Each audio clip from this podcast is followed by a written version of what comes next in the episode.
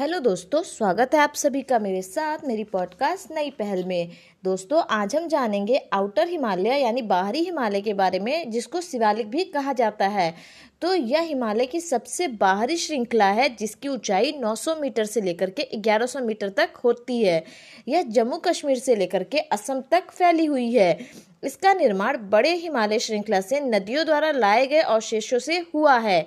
इसमें ग्रेवल और एलुवियम, यानी जलोट पाई जाती है। शिवालिक को कई नामों से जाना जाता है, जैसे जम्मू रीजन में जम्मू हिल्स कहते हैं, अरुणाचल प्रदेश में इसको डफला, मिरी, अबोर और मिसमी हिल्स कहते हैं, और नेपाल में इसको चुरिया घाट हिल्स कहते हैं।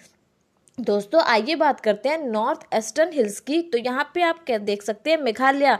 मेघालय में पश्चिम से पूर्व में गारो, खासी और जयंतिया हिल्स पाई जाती हैं। असम में मिकिर हिल्स, अरुणाचल प्रदेश में डफला, मिरी, अबोर और मिशमी हिल्स, म्यांमार में पटकाईबूम हिल्स, नागालैंड में नागालैंड हिल्स और इसकी सबसे ऊँची चोटी का नाम है शरामती और मिजोरम में पाई जाती है मिजो हिल्स या लुसाई हिल्स और इसकी हाईएस्ट पॉइंट का नाम है ब्लू माउंटेन दोस्तों, जो नॉर्थ ईस्टर्न हिल्स हैं, ये सेडिमेंट्री रॉक्स से बने हुए हैं। मिलते हैं दोस्तों अगली पॉडकास्ट में। तब तक के लिए धन्यवाद।